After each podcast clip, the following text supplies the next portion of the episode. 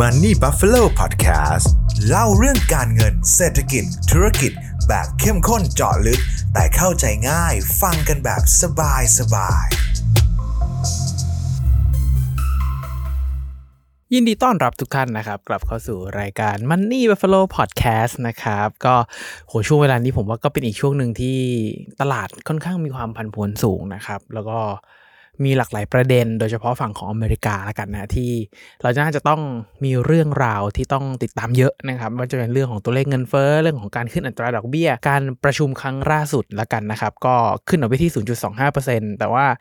ผมว่าสาระสำคัญของการประชุม FOMC ครั้งที่แล้วเนี่ยไม่ได้อยู่ที่ว่าเขาปรับขึ้น 0.25%ครับแต่ว่าสาระสำคัญมันไปอยู่ที่สปีชของคุณเจอโรมหลังจากนั้นแหละครับว่าเขาแปลว่าอะไร คือถ้าเกิดเอาแบบ จริงๆ ถ้าเป็นนักลงทุนหรือว่าอะไรก็ตามเนี่ย ผมอยากจะให้ทุกท่านลองลองไปฟังดูนะครับว่าเขาพูดว่าอะไรหรือว่าลองอ่านสปีดที่เขาออกมาก็ได้ครับ แต่ว่าถ้าสรุปโดยสรุปเลยครับ คือเขาบอกว่าครั้งนี้เนี่ยน่าจะเป็นการขึ้นอัตราดอกเบี้ย ครั้งท้ายๆและเขาอาจจะไม่ตัดสินใจขึ้นอีกนะครับ แล้วก็ ถือว่าสำหรับผมถือว่ามันเป็นสัญญาณที่ดีแล้วกันนะครับว่ามันอาจจะเป็นจุดสูงสุดของอัตราดอกเบี้ยถ้าตัวเลขเงินเฟ้อเริ่มเอาอยู่ เพราะว่ามันเริ่มมีสัญญาณของการตกงานเข้ามาเรื่อยๆแล้วกันนะครับแล้วก็ถ้าเกิดมีการปรับลดดอกเบี้ยเมื่อไหร่ผมว่าอันนั้นน่าจะเป็นสัญญาณบูรันอีกรอบหนึ่งได้เลยนะครับแต่ว่าอีกประเด็นหนึ่งที่น่าจะต้องติดตามสักเล็กน้อยแล้วกันนะฮะก็คือเรื่องของ recession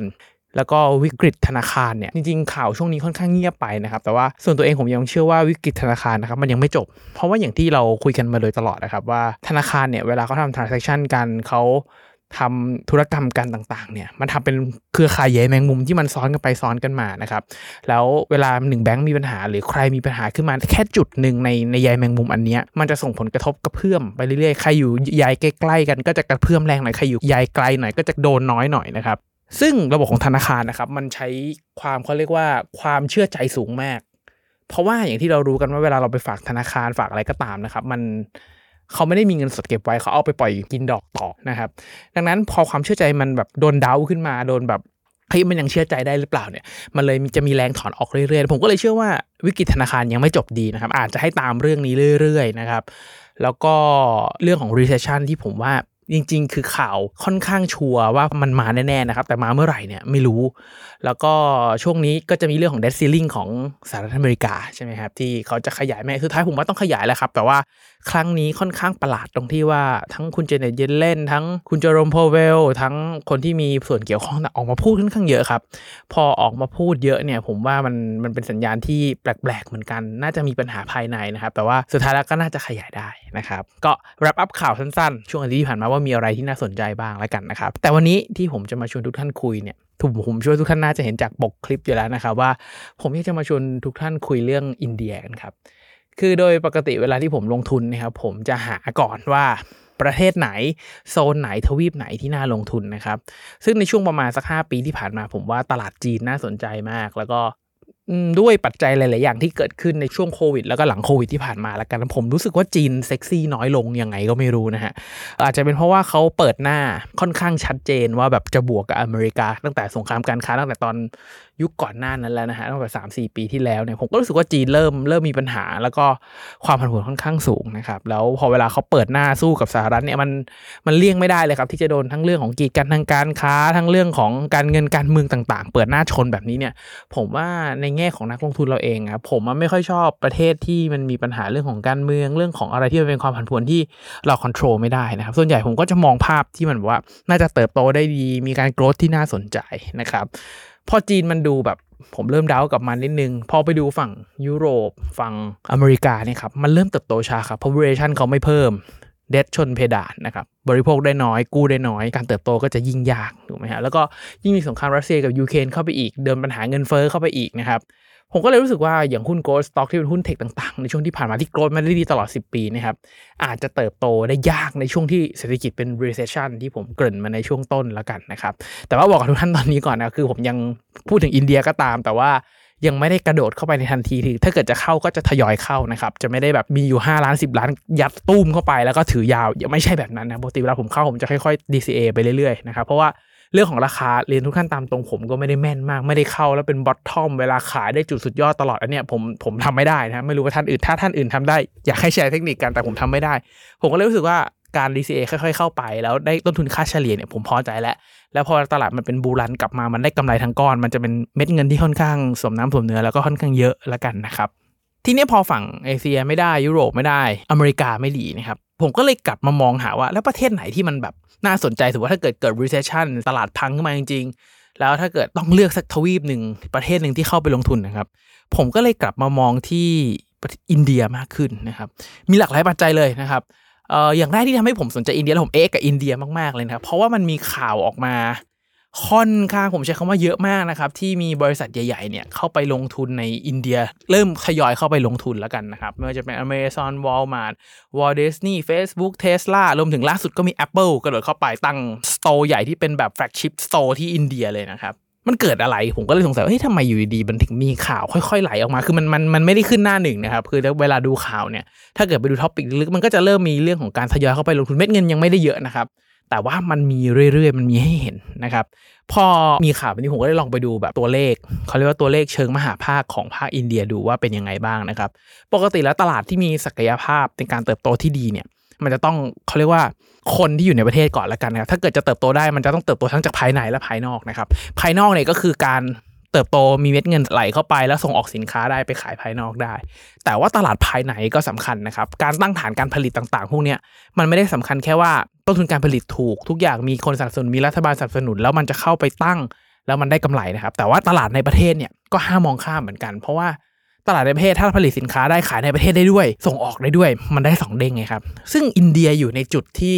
ผมว่าประชากรเขาพร้อมที่จะซื้อของมากๆเลยนะครับ ทั้งเรื่องของจำนวนประชากรที่ส่วนตัวผมแอบเชื่อว่าจำนวนประชากรตอนนี้เขาแซงจีนนะครับ ด้วยฐานดัตต้าเบสของประเทศจีนที่เขาเก็บค่อนข้างดีมากนะครับเปรียบเทียบกับอินเดีย ถ้าเกิดมีใครเคยไปตัวตัวผมเองเรียนทุกท่านตามตรงผมยังไม่เคยไปอินเดียนะครับแต่ว่ามีดูพวกคลิปยูทูบเบอร์ท่องสายท่องเที่ยวรวมถึงฟังนักวิเคราะห์ต่างๆ พูดถึงอินเดียเนี่ยภาพที่ผม realize ได้เลยเนี่ยครับก็คืออินเดียเนี่ยมันมี population ที่เยอะมากมันเป็นมันเป็นแบบรัฐกระจายศูนย์มาก่อนก่อนรวมมาเป็นอินเดียนะครับทีนี้มันก็เลยจะมีการเก็บข้อมูลที่ไม่ได้ดีนัก แล้วประชากรค่อนข้างแออัดมากๆ ถึงแม้ว่าตอนนี้มันจะช้ากว่าจีนอยู่ประมาณสักหลักร้อยล้าน ซึ่งถือว่าน้อย1 0 0กับพันสประมาณเนี้ยครับมันตามมาอยู่อินเดียแล้วเขาคาดกันว่าไม่เกิน 5 ปีประชากรอินเดียน่าจะแซงแต่ส่วนตัวผมว่ามันแซงแล้ว เพราะว่ามันมีการตกหล่นแล้วไม่ได้เก็บข้อมูลอีกเยอะมากของอินเดียนะดังนั้นจำนวนประชากรที่ผมไม่เดาเลยมันเยอะมากแน่นอนนะครับแล้วถ้าพูดถึงอินเดียกับจีน ผมว่าคนของอินเดียเนี่ยยังอยู่อาจจะใช้คำค่อนข้างรุนแรงหน่อยคือเขาเป็นคนจนค่อนข้างเยอะปัจจุบันตอนนี้จากข้อมูลที่มีการ research ออกมาเนี่ยเขาบอกมีคนจนประมาณ 20 แต่ว่าคนเป็นระดับมหาเศรษฐีของโลกเนี่ยติดอันดับท็อป5เลยนะครับที่มีเยอะมาก แล้วก็ที่เหลือเป็นชนชั้นกลางนะครับประกอบกับประชากรของเขาเนี่ยอยู่ในเขาเรียกว่าอยู่ในโซนที่เป็นวัยทำงาน ปกติทั่วโลกตอนนี้นะครับ เข้าสู่สังคมผู้สูงอายุ เอ่อข้อจุดจุดด้อยของสังคมผู้สูงอายุก็คือผู้สูงอายุเนี่ยครับเขาจะไม่ได้เป็นคนปั่น GDP ไม่ได้เป็นคนสร้างรายได้สร้างมูลค่าเพิ่ม แต่เขาจะเป็นคนที่เริ่มถอนใช้เงินจากสวัสดิการของรัฐเรื่องของอะไรต่างก็เป็นภาระของรัฐให้ดูแลมากขึ้น แต่ของอินเดียไม่ใช่แบบนั้นครับ อินเดียเนี่ยเป็นกลุ่มคนที่อยู่วัยทำงาน อายุเฉลี่ยเนี่ยครับจากข้อมูลที่ผมได้มาคือประมาณไม่เกิน 30 ปี 28 ถึง 29 ปีเท่านั้นเองนะครับ เรียกว่าดีมากๆ แล้วก็ ถ้าเกิดเปรียบเทียบแรงงานทั้งหมดของโลกที่อยู่ในวัยทำงานนะครับ อินเดียมีวัยมีแรงงานนะครับประมาณ 20%ของโลกดังนั้นหมายความว่าพอมีแรงงานที่เยอะนะครับเขาทำงานเขายังมีแรง มีความต้องการ มี drive ในชีวิตที่เยอะเนี่ยเขามีโอกาสที่จะบริโภคที่เยอะขึ้น ดังนั้นโหผมเรื่องของประชากรของอินเดียเรื่องของความพร้อมของอินเดียเนี่ยค่อนข้างน่าสนใจนะครับ แล้วก็ประชากรของเขาจริง ๆ แล้วผมว่าเขาเติบโตมากับเทคโนโลยีนะครับ ซึ่งถ้าถามว่าอะไรที่มันเป็น mega trend ข้างหน้าที่แบบจะมาอีก20-30ปี ผมว่าเทคโนโลยีเป็นหนึ่งในนั้นแน่นอน แล้วการเปลี่ยนถ่ายเทคโนโลยีครับ โดยทั่วไปแล้วคนที่เติบโตมาอีกในยุคแบบอนาล็อก ถ้าจะมาเข้าสู่ยุคดิจิตอลที่เป็นเทคโนโลยีเนี่ยมันปรับเปลี่ยนได้ยาก แต่คนของอินเดียเนี่ยเติบโตมาพร้อมกับเทคโนโลยีเลยนะครับ ถึงกับแบบคนทุกคนมีความรู้เรื่องเทคโนโลยีในขั้นพื้นฐานที่ค่อนข้างดีนะครับแล้วก็การพัฒนาเรื่องของเทคโนโลยีของที่อินเดียเนี่ยครับ มาค่อนข้างดีมากๆ คือถ้าเกิดใครทำงานอยู่สายเทคอย่างผมเอง ผมก็มีเว็บไซต์ใช่ไหมครับ แล้วก็ผมก็จะมีเพื่อนกลุ่มของเพื่อนผมที่ทำเว็บไซต์ด้วยเหมือนกันที่ผมทำให้เขามาช่วยดูแลเว็บไซต์ Money Buffalo เนี่ยที่บางทีแบบมีคนเข้าที่สองสามล้านคนต่อเดือนเนี่ยเว็บไซต์ก็เอออะไรแก้ได้มีปัญหาอะไรพวกเนี้ยจริงๆเอาซอร์สของบริษัทเพื่อนผมเนี่ยไม่อยากจะพูดเลยก็คือเขาบางทีจ้างคนอินเดียทำนะครับงานด่วนงานเร็วที่สำคัญคือถูก คือแบบอินเดียตอนนี้เนี่ยผมรู้สึกว่าคนของเขาเนี่ยเป็นคนที่แบบ กลุ่มที่เป็นคุณภาพคือมันคุณภาพจริงๆเพราะมันการแข่งขันมันมีนะครับในในประเทศของเขา แล้วก็หรือว่าทุกคนลองดูก็ได้ค่ะว่า CEO บริษัทระดับโลกหลาย ๆ บริษัท โดยส่วนใหญ่มักจะเป็นคนอินเดียนะครับอันนี้ไม่ใช่เรื่องบังเอิญนะครับแต่เป็นคนอินเดียเยอะมากของบริษัทใหญ่ๆทุกท่านลองไปดูได้เลยว่า CEO ของบริษัทที่จดทะเบียนที่อเมริกาเนี่ยอินเดียเพียบเลยนะครับซึ่งจากข่าวล่าสุดที่ Apple มีประกาศลงทุนในอินเดียไปนะครับ คือเขาเห็นโอกาสในตลาดนะครับ ทาง Apple เขาประกาศออกมาเขาบอกว่า เอ่อที่อินเดียเนี่ยคนใช้สมาร์ทโฟนกันเยอะมาก แต่ว่ายังใช้อยู่แค่ประมาณไม่ถึงครึ่งอะไรเงี้ยครับเขาบอกว่าถ้าเกิดเขาสามารถเข้าไปกินตลาดที่อินเดียได้จากจำนวนประชากรทั้งหมดที่มีเนี่ยมันยังเป็น opportunity ที่ยิ่งใหญ่มาก แล้วก็ผมว่าอีกเรื่องหนึ่งที่ Apple มองอินเดียไม่ได้แบบไปมองจีนหรือว่าที่ตั้งที่อเมริกานะผมว่าอินเดียเขาอยู่ในจุดที่อยู่ตรงกลางครับคือ ถ้าจะบอกอินเดียไม่เลือกฝั่งว่าจะอยู่ฝั่งรัสเซียจีน หรือว่าจะอยู่ฝั่งยุโรปอเมริกาเนี่ยเขาไม่เลือกพอไม่เลือกปุ๊บเนี่ยมันมีโอกาสที่สามารถยังทำการค้าขายได้ทั้งสองฝั่งนะครับมันก็เลยทำให้เหมือนตลาดมันไม่ได้ถูกปิดเพราะตอนนี้ถ้าเลือกจีนเนี่ยสินค้าจากจีนจากฝั่งรัสเซียเนี่ยจะโดนแบนแหละนะครับแล้วตอนโควิดที่ที่เห็นมาคืออย่างที่ผมเกริ่นเลยครับว่ามันถูกแบ่งออกเป็นสองฝั่งนะครับแล้วก็อีกเรื่องหนึ่งที่ผมว่า อาจจะเป็นเรื่องที่ดีของเขาบ้างครับ คือถ้าเกิดมองมองในแง่เรื่องของการเติบโตในแง่ของโกดเรื่องของประชากรในอีก 10 ปี 10 ปีข้างหน้านะครับ ผมว่าที่อินเดียเรื่องของภาษาเนี่ยค่อนข้างได้เปรียบ เพราะว่าเขาอาจจะเคยเป็นเมืองขึ้นของอังกฤษมาก่อน แล้วก็ภาษาต่างๆ เขาสามารถเชื่อมต่อกับทั่วโลกได้แบบไม่ต้องมานั่งเรียนรู้เรื่องของภาษา แล้วก็การสื่อสารเขาทำได้ค่อนข้างดีนะครับเมื่อเปรียบเทียบกับผมอยากจะพูดเลยคืออย่างประเทศไทยเราเนี่ยเราใช้ภาษาไทยแล้วก็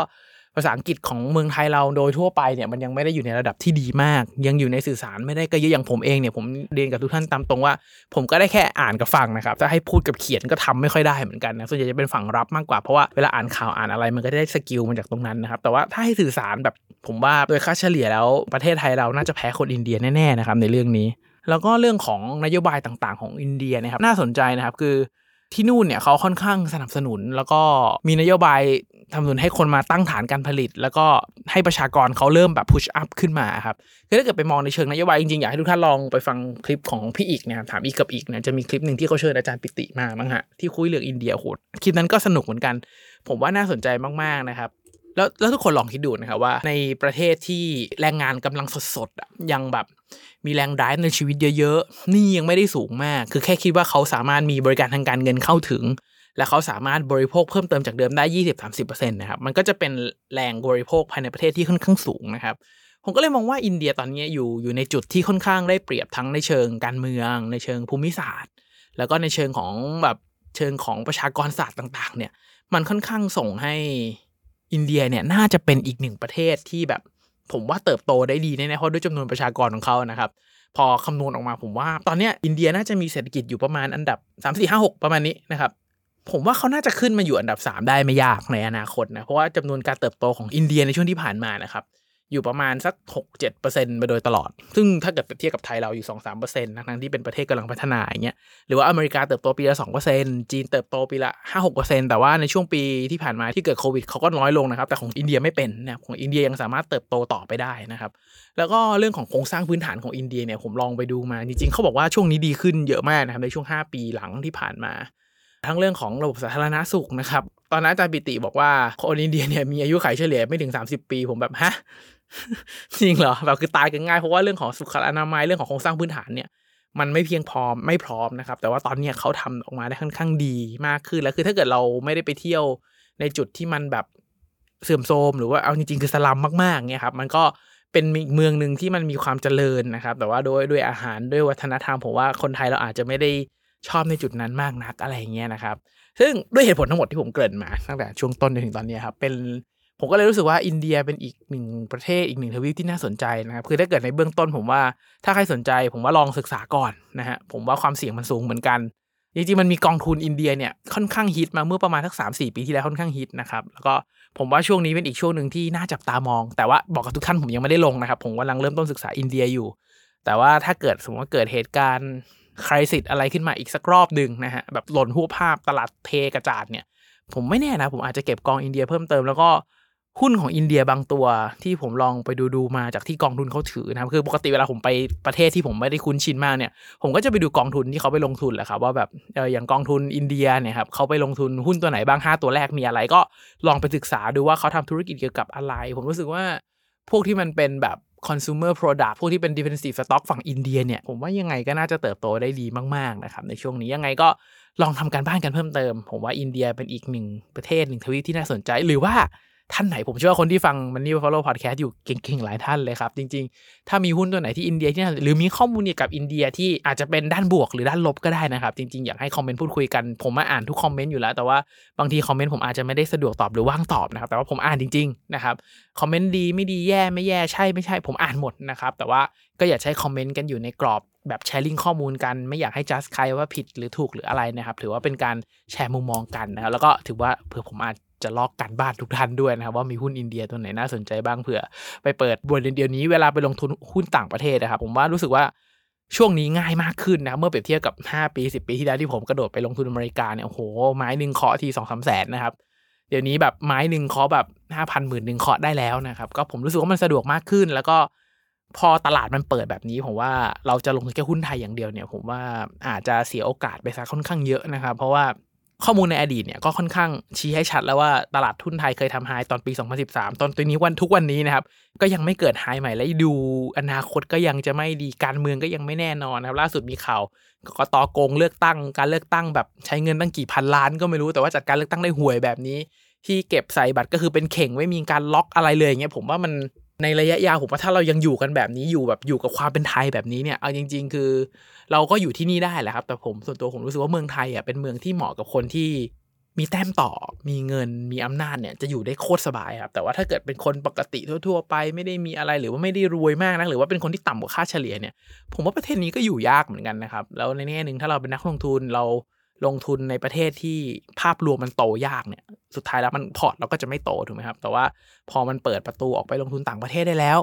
ทำไมเราต้องอยู่แค่ในประเทศไทยนะครับ แล้วถ้าเกิดในช่วง 10 ปีที่ผ่านมา ถ้าใครไปข้ามไปลงทุนอเมริกาได้แล้วถือหุ้นอย่างถูกตัวเนี่ย ผมว่า port เด้งสองเด้งอะ มีให้เห็นเป็นแบบเรื่องเรื่องปกตินะ แต่อย่าง port ในเมืองไทยเนี่ย ถ้า selective ไม่ดีจริงๆนี่ผมว่า port คุณจะไม่เติบโตแล้วไม่เหมือนยังกินปันผล 4-5%ใช่แหละครับ แต่ว่า มูลค่า port อาจจะไม่ได้เติบโตมากนักนะครับ เรื่องนี้ก็อยากให้ระวังกันด้วยนะ เพราะว่าภาพรวม ผมอยากท่านดูแบบเวลาแบบเลือกหุ้นหรือเลือกทวีปเนี่ยอยากให้มองแบบ top down ลงมานะครับแต่ว่าบางคนก็เก่งเรื่องแบบ bottom up ขึ้นไปดูที่ตัวบริษัทเติบโตอันเนี้ยก็เป็นอีกทางหนึ่งนะครับแต่ว่าส่วนตัวผมจะดูภาพรวมก่อนตรงไหนน่าสนใจเพราะผมเชื่อว่า ถ้าเกิดอยู่ในกลางพายุหมูหมูโง่ๆตัวหนึ่งก็บินได้ผมเชื่อว่าผมเป็นหมูตัวหนึ่งในตลาดนะครับผมอยากจะหาเทรนด์และเกาะเทรนด์นั้นไป เข้าไม่ต้องราคาต่ำที่สุดครับแต่ขอให้ได้ราคาเฉลี่ย ถ้าเทรนด์นั้นวิ่งยังไงสุดท้ายเราก็จะกำไรนะครับไม่รู้เพื่อนๆคิดเห็นกันอย่างไรกับประเทศอินเดียบ้างอยากให้ comment พูดคุยกันนะครับ จะได้เป็นการ sharing ข้อมูล sharing ความคิดเห็นกัน ผมก็ได้ประโยชน์ทุกท่านก็ได้ประโยชน์ไปด้วยนะครับหรือว่าถ้าอยากให้ผม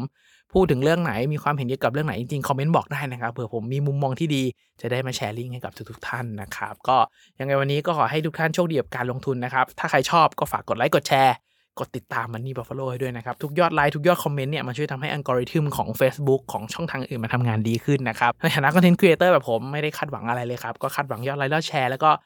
อยากรู้ว่าสิ่งที่ผมทำมีประโยชน์ ก็ถ้ามีทุกท่านฟังก็จะมีแรงทำกันต่อไปนะครับ ยังไงก็ขอให้ทุกท่านโชคดีกับการลงทุนนะครับ